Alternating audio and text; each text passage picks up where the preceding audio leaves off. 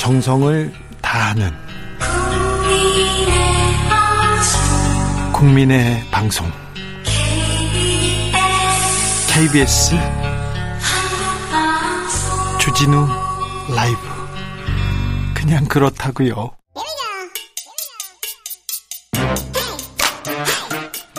뉴스를 향한 진지한 고민 기자들의 수다.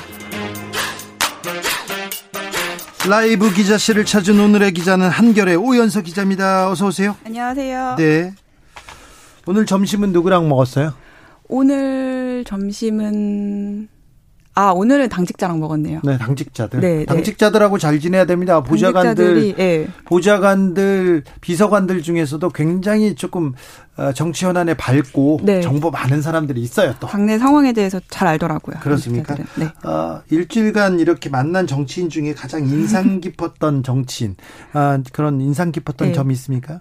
어 보니까 어제 그 김영동 당 대변인이랑 오찬을 했었네요. 네. 예. 어제 사실 가장 큰 이슈는 이준석 대표의 윤리위, 윤리위. 징계 관련이었기 때문에 또 김영동 의원은 윤리위 위원으로도 있었거든요. 김종인 비대위원장 시절에 물어보니까 뭐 당내에서 이제 이준석 대표 쪽에 있는 지도부들이 대부분 그런 의견이기는 한데 뭐 징계까지 나오긴 좀 어렵지 않겠느냐 이런 얘기를 많이 했었습니다. 기자들은 어떻게 봅니까?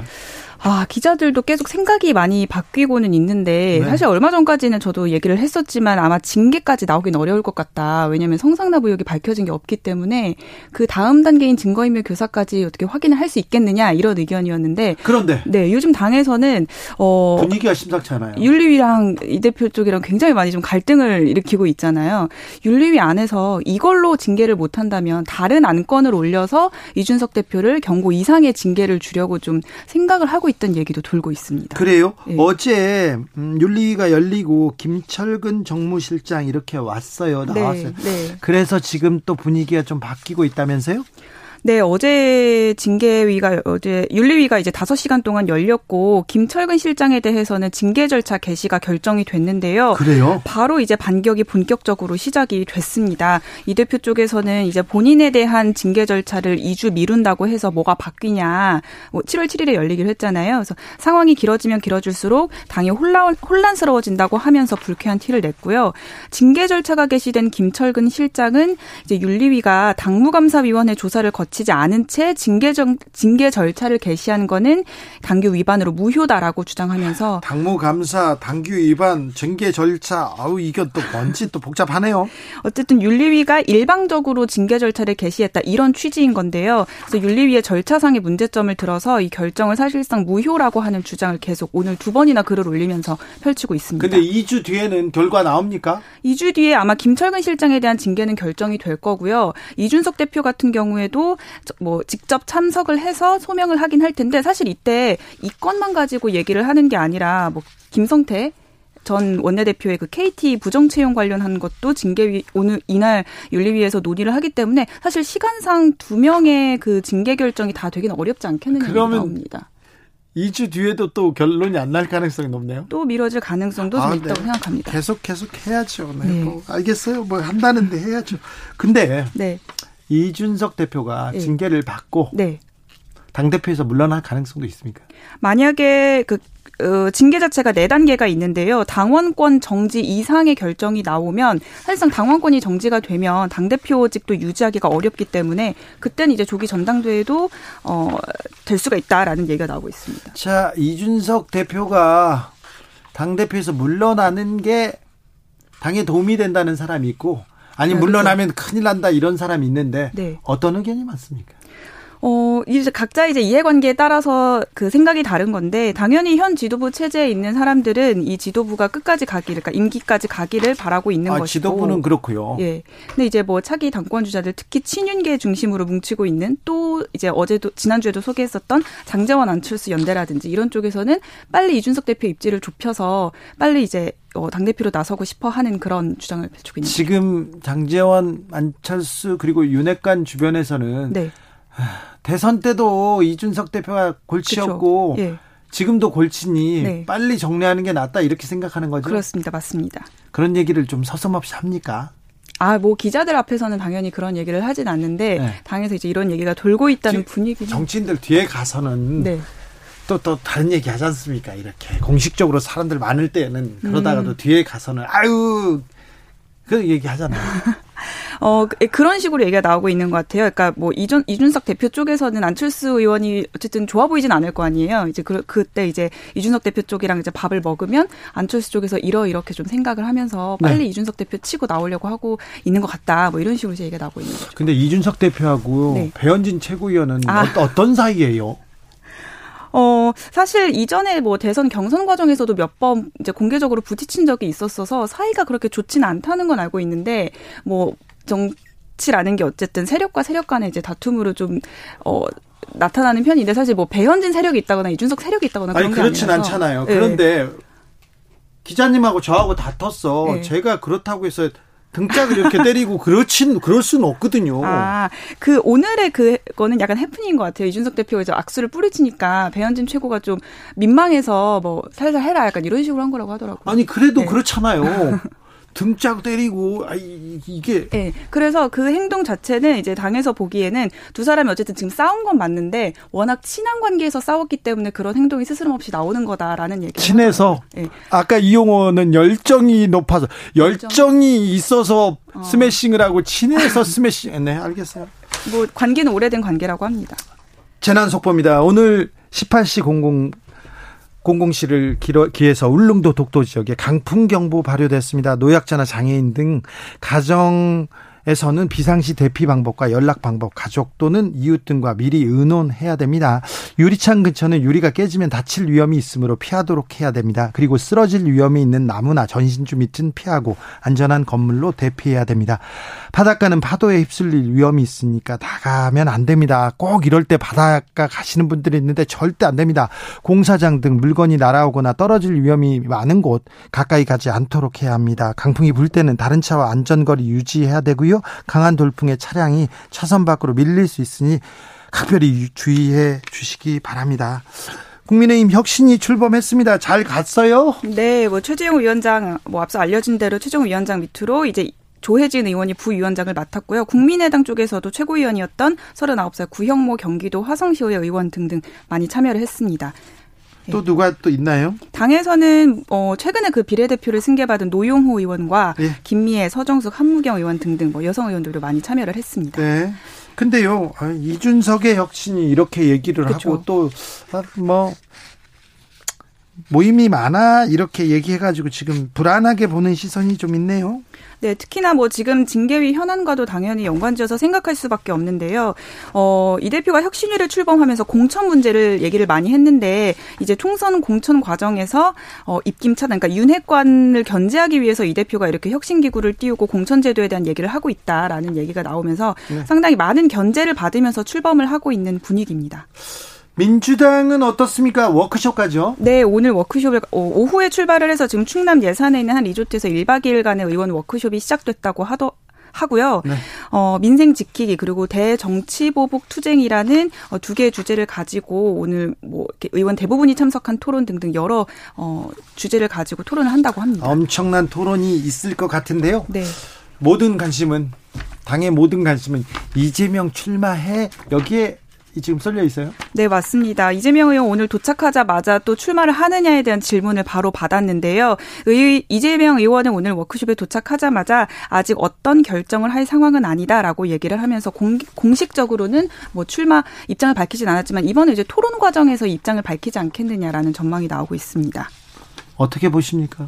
어, 당에서는 어쨌든 지금 이 의원의 그 불, 이 의원에 대한 불출마 압박이 거세지고 있잖아요. 어제 뭐 재선 의원들이라든가 또 이낙연계 서른 의원 등이 사실상 어, 공개적으로 출마를 하지 말라고 입장을 전달한 상태인데 뭐 이재명 의원을 잘 아는 당내 얘기를 들어보면 당연히 나오지 않겠냐, 무조건 나온다 이렇게 전망하는 분도 네. 계시더라고요. 안 나올 확률 0.0001% 이렇게 얘기하는 사람도 있습니다. 안 네. 나올 확률이. 네, 전망은 그렇게 하지만 전망하시는 분들도 이 의원이 나오면 당내 상황은 많이 혼란스러워질 거다.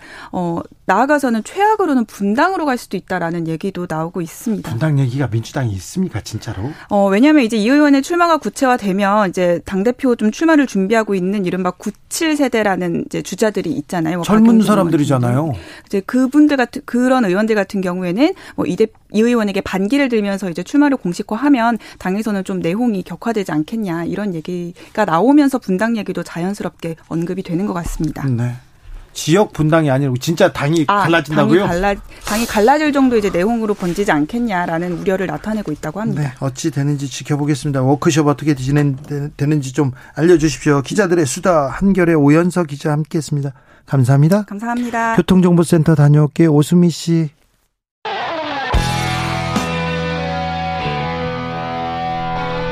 스치기만 해도 똑똑해진다.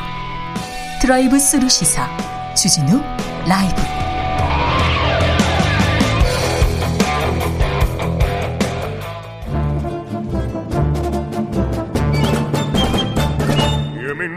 여기도 뉴스 저기도 뉴스 빡빡한 시사 뉴스 속에서 가슴이 답답할 때 뇌 휴식을 드리는 시간입니다. 오늘도 맛있는 책을 만나보겠습니다. 책의 맛 김갑수 평론가 어서 오세요. 안녕하세요. 정선태 교수님 어서 오세요. 네, 안녕하세요. 비 와요. 장마가 음. 왔어요. 여기 KBS 쏘는데 엄청난 비가 쏟아지는 게 왔거든요. 네. 네. 비, 장마가 와버렸어요. 네. 이제 방송 끝나고 얼른 가서 비 맞아야죠. 비 맞아요? 최소한을 입고, 네. 그러니까 티 하나 입고 반바지 한 다음에 슬리퍼 신고 우리 강아지 데리고 나가서 쫙 맞으면서 최대한 걷는 거 걸어요. 장마 때. 음. 교수님도 그러세요? 아니요. 저도 저도 한두 번씩은요. 네. 비가 많이 오잖아요. 네. 그럼 출근하기 전에 꼭 이렇게 음. 꼭 이렇게 거의 저는 최선 거의 벗고 가서 흠뻑 맞습니다. 흠뻑. 흠뻑 맞고 들어와서 샤워하잖아요. 네. 그러고 말랐을 때 이 세상에 그 기분처럼 좋은 게 없는 거예요. 아 그래요? 그럼 지금 근데 비 맞으면 감기 이게 조심하세요. 아, 그 괜한 소리야. 뭐 네, 머리 빠진다. 우리 김광수 뭐 선생 말 말씀 따르면은 이 나이는 괜찮답니다. 아니, 네. 나이 젊어도 괜찮아. 평생 비 맞고 살았는데 머리도 안 빠지고 병도 안 걸리고. 아니 선생님이야 그렇죠. 저희는 저희는 머리가 소중해요. 왜다 피하고 사냐고. 혼빵 맞읍시다 오늘 밤에. 오늘이요? 네. 네. 알겠습니다. 오늘은 어떤 책을 만나볼까요? 네, 오늘은 조금 어, 새삼스럽게 네. 다가올 수도 있는데 문학 잡지, 네. 개간지 한 권 골랐습니다. 네. 네. 예전에는요. 네. 장비 장작가 비평, 문독 많이 읽었어요. 그리고 음. 이번에 뭔지 그런데 뭡니까? 근데 많은 개간지 문학 잡지들이 이 문을 닫는 경향. 그래요. 요새 보기 어렵습니다. 근데 오래전부터 이 문학 소년의 꿈을 어, 간직하고 있던 이 출판사 대표가 예. 자기 고집을 실현해 보고 싶었던 모양이에요. 그래서 문학 개간지를 네. 만들었어요. 네. 문학 개간지를 굳이 만들어서 네. 작년부터 시작했는데 벌써 6호가 나왔습니다. 네. 문학인이라는 개간지입니다. 소명 출판사에서 나오는 문학인 2022년 여름판인데 소명 출판사 여기 좋은 책 많이 내는 돈 안 되는 책 많이 내는 좋은데 아닙니까? 네. 아마 지금은 2,000종이 넘었을 거요. 그래요? 네. 한국 문학과 한국 문학 작품들 그리고 네. 동아시아 문학 뭐 전방위적으로 좋은 책만 아주 고급의 네. 예, 고급지게 만드는 그리고 안타깝게도 돈 안 되는 네. 예, 한국 인문학의 베이스 캠프 같은 곳이라고 얘기할 수 있죠. 이런 개간지 한 권 딱 보면은요. 네. 한 권 사가지고 들고 오면 좀 부자 된 것 같잖아요. 네, 그리고 보면서 아 내가 아 요즘이 이렇게 쓰는구나. 아 이렇게도 하네. 그렇게 또 보던 재미가 있어요. 그럼요. 지금 정 선생이 오늘 소개하는 개간지 문학인 네. 이거를 이제 문학 잡지식으로 너무 얘기를 하셔서 제가 좀 음. 보탤 게 있는데요. 네. 약간 좀 거창한 서론을 얘기하면 그 우리가 아무리 현실에 대해서 비판적이고 부정적인 얘기를 하더라도 그럼에도 불구하고 한국의 거의 모든 게 좋아졌어요. 네. 거의 모든 게 좋아진 거예요. 네네. 모든 분야에. 네. 근데 좋기만 한 게 아니라 이제 뭔가 결핍되고 아쉬운 것도 분명히 있을 거예요. 뭐, 뭐 양극화 심해졌네. 뭐 하여튼 온갖 얘기 하는데 제가 느낄 때 그 아쉬워지는 거에 첫 번째를 꼽으라면 사실 지성의 결핍입니다. 네. 맞습니다. 네. 그러니까 예컨대 문화가 융성한다 그러는데 이게 대중문화 쪽인데 대중문화는 필요한 것이 하나 필, 필연적으로 이게 시장성에 좌우되는 영역이거든요. 네. 그러니까 이 그 본격 문화 영역, 소위 이제 고급 문화라고 하는 음. 쪽이 음. 쇠퇴한다거나 이런 건데 과거에 비해서 쇠퇴하는 게 바로 이 지성의 영역. 지식은 네. 엄청나게 증가했는데 그 네. 과거에 이 지성이라는 영역이 한국인들이 어떻게 나눴냐면 다수는 아니지만 일정 정도의 수준을 가진 사람들이 한국만 특이하게 개간지라는 통로가 있었던 거예요. 네. 1년에 4번 나오는 개간지 안에 표방하는 건 문학인데 그 안에는 어, 음. 그 당대 사상, 조류, 깊은 얘기들을 다 담고 있어 갖고 음. 어, 뭐 옛날 얘기지만 문학과 지성이나 예. 창작과 비평 또 세계의 문학 이런 네. 것들을 읽으면서 그때 그때의 수준 높은 담론들을 대체로 이제 공유하고 그랬었어요. 네. 근데 지금이야 뭐 거의 다 스마트폰 보지 않습니까? 네. 그러니까 이 시기에 문학인 같이 오늘 소개해드리는 이런 개간지도 어, 문학이라는 범주를 크게 싸고 있긴 하지만 그 안에 담긴 얘기는 소위 어, 전문인 전문가들의 지성의 이야기, 네. 지적인 이야기들로 가득한 그런 내용들이라고 생각합니다. 그러니까 현대인들이 멋, 낭만, 아름다움, 지성 이런 걸 추구해야 되는데 그러니까, 건물, 코인 이런 걸 추구하고 있어요. 아니 뭐 그건 괜찮아요. 그걸 하는데 네. 하는데 한 자락에 지적인 그 사치, 지적인 열망도 사람에게 네. 있는 거잖아요. 예. 그러면 이 개간지는 뭐냐면 부패 음식이에요. 부패. 영양 가득한 거 이게 꽉 채워져 있는 거 있잖아요. 네. 예, 네. 뷔페죠. 네. 맞습니다. 저는 아주 그, 이 고급스러운 종합 선물 세트. 네. 그리고 어, 지성과 관련해서 말씀드리면 지성의 향연을 만끽할 수 있는 이 자리가 네. 아, 바로 이 개간지가 아닌가 싶은데 네. 문학인이 특히 그렇습니다. 네. 하이드님께서 주 기자님 문학소년 장관합시다. 아니요 문학인이라니까요. 문학인에 집중하시죠. 자 안으로 들어가 볼까요? 네. 근데 이 문학인의 특징 중에 하나가 물론 뭐 비평도 있고 창작도 있습니다. 시 소설. 근데 각별히 신경을 쓰는 장르랄까요? 산문이에요, 산문. 산문이요? 산문에 많은 관심을 쏟는데. 아, 그좀 요새 접하기 쉽지 않아요. 그렇죠. 산문은 우리가 대체로 수필이라는 장르로 좁혀서 얘기하거나 네. 아니, 아니 본격 문학의 문학을 보완하는 정도로 이해하잖아요. 이 산문은 그야말로 일상에서부터 시작해서 역사, 사상에 이르기까지 다양한 그 이 지성의 에, 이 연결 고리들을 보여줄 수 있는 장르라고 할 수 있는데 이 산문의 발견에 각별히 각별히 신경을 쓰는 것 같고 그걸 리뷰 도 아주 대단히 볼만합니다. 이, 어, 과거에 사라진 책들을 다시 발견하는 정전의 발견도 좋은, 어, 이 꼭지고요. 네. 그리고 네. 이미지로 보는 근데도 좋고, 탐방이라는, 어, 우리 시대의 에, 에, 원로들, 뭐 시인이든 뭐 사상가든 이런 사람들을 만나보는 예술가든 만나보는 이 코너도 아주 좋고요. 아무튼 그 고급스러운 종합 선물 세트를 받아놓고서 어느 것부터 이 먹을까 고민하게 되는 그런 잡지입니다. 어느 것부터 먹을까요? 네. 저는 아무래도 산문이에요. 네, 그러니까 산문 네, 뭐부터? 산문인데 산문 중에서도 그 유명한 문학 비평가죠. 문학 비평가인데 김명인 어, 교수가 쓴 클래식 음악을 듣는 이유 이게 네. 딱 꽂혔어요. 예. 그도 그럴 게 제 경험하고 너무나 맞닿아 있는 거예요. 그렇습니까? 제가 대선을 전후해서 어, 심리적 그로기 상태, 예. 이 정신적 그로기 상태에서 벗어나는 여러 가지 방법들을 모색하다가 아, 이 교향곡 그 BBC에 선정한 교향곡 20곡을 10번씩 듣기 이런 자기 과제를 설정하고 쭉 들어왔거든요. 근데 이, 이 양반도 그랬던 것 같습니다. 예. 이 양반도 어, 이 자신의 그 우울증이라 표현했는데 우울증에서 벗어나기 위해서 클래식을 듣는다고 이해하는데 그 문장 한번 읽어볼까요? 빨리 들어야 되겠습니다. 네. 클래식 음악을 듣는 이유 네. 김명인 작가의 작품입니다. 앞에서 우울할 때 더 음악에 빠져든다고 했다. 지금이 바로 그런 때이다. 이럴 때 나는 음악, 음악의 세계로 한 걸음 더 들어선다. 한쪽 문을 닫으면 다른 쪽 문이 열리는 것처럼 나는 당장 눈앞에 펼쳐지는 사회 정치적 아수라장들과 속절없이 미끄러져가는 희망들과 예정된 실패 그리고 온, 그 온갖 시시콜콜하고 비루한 디테일들을 향한 욕망과 안타까움으로 가득했던 나의 시선을 거두어들이고 보다 멀고 보다 깊고 보다 넓은 본질의 세계, 숨겨진 형이상학적 계시들의 세계로 눈을 돌린다. 음악은 그럴 때 가장 좋은 길잡이이자 친구가 된다. 나는 늘 현실적이고 정치적인 인간이라 자처하지만 동시에 매우 형이상학적 인간이기도 하다. 나는 내가 오는 오늘 걷는 발걸음과 오늘 내가 하는 말에는 늘 절대적인 것과 상대적인 것 사이에 동요에 온 인류사 전체의 고투가 새겨져 있다고 생각한다. 음악이 내게 그걸 가르쳐 주었다.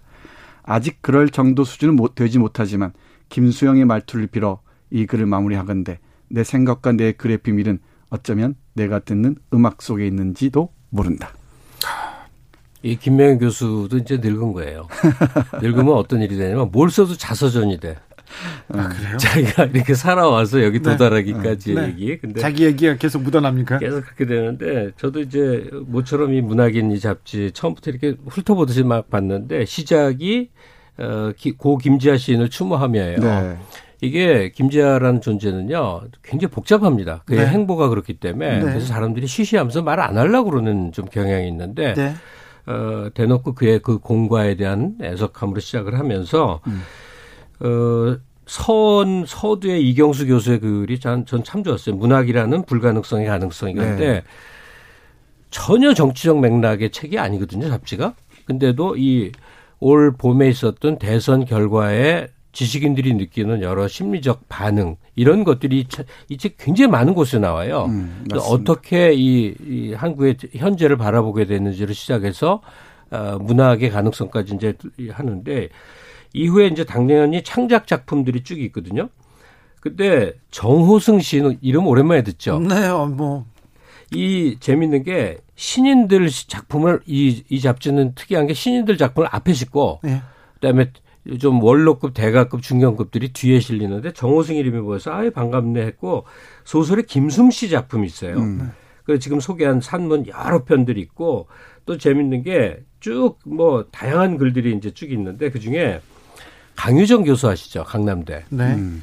정치 시사 코너에 매일 나오는데 이분 원래 그런 분이 아니에요. 영화 비평가예요. 맞습니다. 글을 잘 쓰시죠. 네. 강유정 교수가 여기다가 한국 대중서사의 두 번째 도약이라고 그래서 좀비 이 영화에 대한 이제 큰좀 이그 규모 큰 글을 썼거든요. 그 본인의 이제 전문 분야가 나온 거죠. 아, 이 양반이 한국 그러니까 이 그 영화를 이렇게 개관하는구나 이런 걸 맛봐서 아주 아주 아주 흥미롭게 읽었네요. 그 허영이나 사치 중에서 이 타박을 받지 않는 게 지적인 그 이 허영이나 사치라고 얘기하잖아요. 네. 그리고 이 감성적인 허영과 사치라 그러는데 이 문학인이라는 잡지는 큰 목소리로 주장하거나 외치지 않아요. 근데 아주 잔잔하고 조용한데 우리 지금 여기 우리 한국 사회의 곳곳을 그 지성의 눈으로 아주 깊이 깊이 있게 들여본다는 것을 알 수가 있습니다. 네. 앞에 말씀하신 김지아 시인 추모하는 것도 용기 있는 발언이거든요. 그래서 시작해서 어그 좋은 산문들 그리고 리뷰들 그리고 이 정전을 다시 읽는 예를 들면 칼 포포의 열린 사회와 그 적들 기억하시죠? 이걸 지금 왜 다시 읽어야 되는가?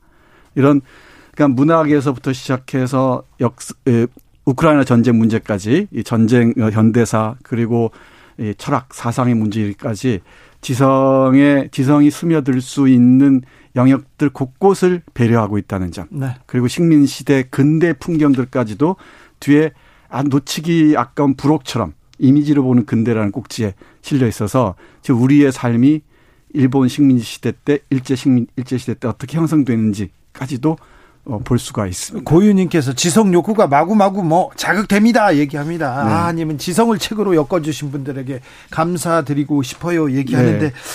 맛을 좀 더 볼까요? 네, 그 감사와 함께 네. 이런 어, 이 잡지들은 구독해 주시는 게 네. 에, 이 인문학의 베이스 캠프를 탄탄하게 만들 수 있는 계기가 되지 않을까 싶기도 해요. 네네. 네. 그리고 이 잡지 특징이 그 편집위원회 이 동아시아 문학을 연구하는 사람들이 있습니다. 베트남 네. 문학이나 일본 문학을 연구하는 사람들이 있는데 저 뒤에 어이 김남일 선생이 쓴 이 베트남의 시세계 낯설고 드문 경험을 넘어서서라는 그 글이 있어요. 이제 베트남 시는 낯설잖아요. 문학도 좀 낯선 편이고. 그러게요. 베트남 문학이라 이거는 또 좀 혹시 80년대 말 요 무렵에 반레라는 네. 어, 예, 이 시인자 소설가를 기억할지 모르겠는데 이 반레의 시를 소개하는 그 부분이 있어요. 네. 근데 반레가 한국에 와서 김남주를 만났죠. 생가를 좀 만나고 찾은 모양입니다. 네. 그 김남주를 그리며 쓴 시가 있어요. 네. 베트남 시인 반 레가 쓴 시인 김남주를 생각하며를 이 문학인에서 만날 수가 있는데 제 어, 주진우 라이브의 빛과 소금인 책의 맛에서 제 목소리로 들려드리겠습니다. 네. 지금 책 안으로 좀 들어오라는 주문이긴 하지만 자꾸 제가 바깥 얘기만 해서 그런데 저도 이제 선생님 지금 반내 시를 시, 듣고 이, 와야 되겠습니다. 아, 아, 네. 읽어드리고 네. 우리 김갑 선생님이 문학인에 푹 빠져 계셨습니다. 네. 시인 김남주를 기억하며 반래 당신들이 당, 사람들이 당신은 돌산처럼 강하다 했다. 나는 믿지 않는다. 돌산도 석회처럼 구워질 수 있기 때문이다. 사람들이 당신은 강철이라 했다. 나는 믿지 않는다. 강철도 갈릴 수 있기 때문이다. 사람들이 당신은 샘물이라 했다. 나는 주저한다. 자그마한 수맥이 역시 산을 무너뜨리기도 하고 언덕을 기울게도 하기 때문이다. 하지만 곤란하게도 물은 부드럽다. 이것은 당신의 성격과 맞지 않다. 그러나 사람들이 당신을 정신이라고 이상이라고 말할 때 그것을 나는 믿는다. 정신은 불이 붙어도 타지 않고 단단한 도끼날 앞에서도 휘어지지 않는다. 정신은 모든 가슴 속에 들어갈 수 있다. 희망을 환하게 밝히고 정신은 의지 굳은 사람을 도와준다. 잔인한 폭력 앞에서 정신은 사랑을 크게 키우고 동과 서 사이에서 남과 북 사이에서 정신은 언제나 불멸이다. 사람들이 당신을 정신을 했다. 이상이라 했다. 그것을 나는 믿는다. 2003년 10월 5일 망월동 김남주 묘지 앞에서. 네, 베트남을 대표하는 시인 네. 반레가 아, 망월동 김남주 묘에서 김남주를 기리며 쓴 시가 이 문학인에 실려 있습니다. 뭐 스마트폰으로 포털 보는 시대에 어울리지 않는 말인 건 알겠습니다만 과거에 이제 지성인이 어떤 사람인가 이게 정의를 내리고 그랬었어요. 그럴 때 일곱 종의 전어를 보는 사람 이런 표현이 있었어요. 음. 아 그래요? 그러니까 매거진하고 전어를 조금 구분을 하자면 네. 뭐 매거진 말 그대로 그냥 그 우리가 음. 하는 뭐 잡지. 오락 잡지들이 많고 이제 저널은 조금 전문 분야나 깊이 있는 내용 그 전문 분야일 때 되게 얘기를 하죠. 그러면 자기 일하는 업, 업종이 있을 것이고 그다음에 자기 전문 분야하고 관계 없더라도 음. 이제 지적인 얘기를 나누는 담론의 책들 이런 것들을 적어도 몇 종은 뭐 미술에 관심을 가진다든지 한국사에 관심이 있다든지 문학에 있다든지 요즘은 잡지를 읽는 사람들이 그 좀 지난 얘기죠. 네, 많이 사라졌어요. 그래서 하는 얘기인데 네. 저도 비는 시간에 이제 노는 게 유튜브 보는 거예요. 그러면 그래요? 한강가에 정말 많은 사람들이 돗자리 펴고 즐기고 그 풍경이 너무너무 좋아 보여요. 그런데 거의 그런데 이 영상을 찍어 올리는 분들이 쭉 보이는 걸 단 한 명도 못 봤어요. 책을 들고 있는 사람을. 맞습니다. 아, 전부 네. 핸드폰 보고 있거든요. 근데 그걸 뭐 타박할 수는 없으나 거기 앉아서 뭐 공부할 수도 있는 것도 아니고 굳이 뭐 긴 책 읽는 것도 아닌데 딱 오늘 소개하는 문학인 같은 음. 지성 잡지를 이렇게 여유롭게 한 페이지 한 페이지 넘기는 모습이 좀 있으면 얼마나 좋을까. 음. 일부러 보거든요. 네. 야, 정말 한 명도 없어요. 책 피는 사람. 그래서 이런 지성 잡지가 조금은 좀 활성화됐으면 좋겠다. 그런 아쉬움을 맞습니다. 말합니다. 이 버스나 지하철에서도 이런 문학인 같은 고급스러운 잡지들을 읽는 사람들이 늘어 늘어날 거예요. 늘어났으면 얼마나 좋을까 거예요. 싶어요. 그다음에 제가 강연할 때 음. 그러면 지성진은 어떻게 보는 것이냐. 제가 아주 이건 뭐, 뭐, 아주 매우 매우 강조하는 거예요. 돈 주고 사보지 말라는 거예요. 돈 주고 사봐야죠. 그러면 끝나요. 아, 정기 정기 구독해야 돼요. 정기 구독해야 돼요. 그러니까 강제적으로 날아오게 해야지 그래야 보게 되지. 네. 사람들은 그렇게 마음의 여유도 시간의 여유도 없거든요. 네. 그래서 정기 구독을 해놔야 네. 아 하고 한 달에 적어도 하루 이틀은 이걸 들여다보게 됩니다. 정기구독 나와 도착한 잡지를 찢는 찢을 그 뜯을 때그 그렇죠. 맛에 그 환희가 있죠. 표지 이렇게 보고 어 누워 있지. 아, 그리고 하나하나 이게 이 그다음에 이제 쌓이면 쌓여가는 그 재미가 쏠쏠합니다. 예, 그리고 그래. 무엇보다 폼이 납니다. 폼이 납니다. 인테리어로 최고죠. 그렇죠. 닉네임 요즘 이북으로 책 다 사요. 이렇게. 그러니까 그렇긴 해. 네. 근데 이북이 어려워가지고. 어, 근데 네. 이북으로 보는 뭐 책도 있겠지만은. 네. 어, 이 종이의 그 질감을 느끼면서 책 넘긴다는 책을 본다는 또 다른 그러니까 영역인 것 같아요. 저는 그 종이 종이로 읽어야 되는 책이 있다고 생각하는 네, 사람이거든요. 네, 그리고 서점에서 이렇게 한 권씩 두 권씩 살 때 쌓아놓고 그 음. 기쁨. 네. 그러니까 황수연이라는 저자가 이문학인의 오늘 갖고 온 책을 쓴게 고통과 비애의 신 세사르 바이에호라는 음. 이 네. 서평을 제가 그러니까 처음 보는 모르는 사람이었어요. 음. 이런 잡지를 통해서 접하게 돼요. 네. 어떤 한 세계를 알게 되는 네. 거죠. 네. 이게 이 편편이 정말 풍요롭게 널려 있어요. 알겠습니다. 네, 장마철인데 바흐의 지선상 아리아가 이렇게 울려 퍼집니다. 네. 오늘 만나봤습니다. 문학인 2022년 여름호 네, 함께 맛봤는데요. 맛보고 싶어요. 더 보고 싶습니다. 김갑수 평론가 정선태 선생님 감사합니다. 네, 고맙습니다. 네, 고맙습니다. 피해 조심하세요. 네. 피해 안전 운전하십시오. 주진우 라이브는 여기서 인사드리겠습니다. 돌발 퀴즈 정답 노란색이었습니다. 지금 흐르는 지선상의 아리아는 정경화 바이올린 아타마르 곤란의 피아노 연주입니다. 저는 내일 오후 5시 5분에 돌아옵니다. 지금까지 주진우였습니다.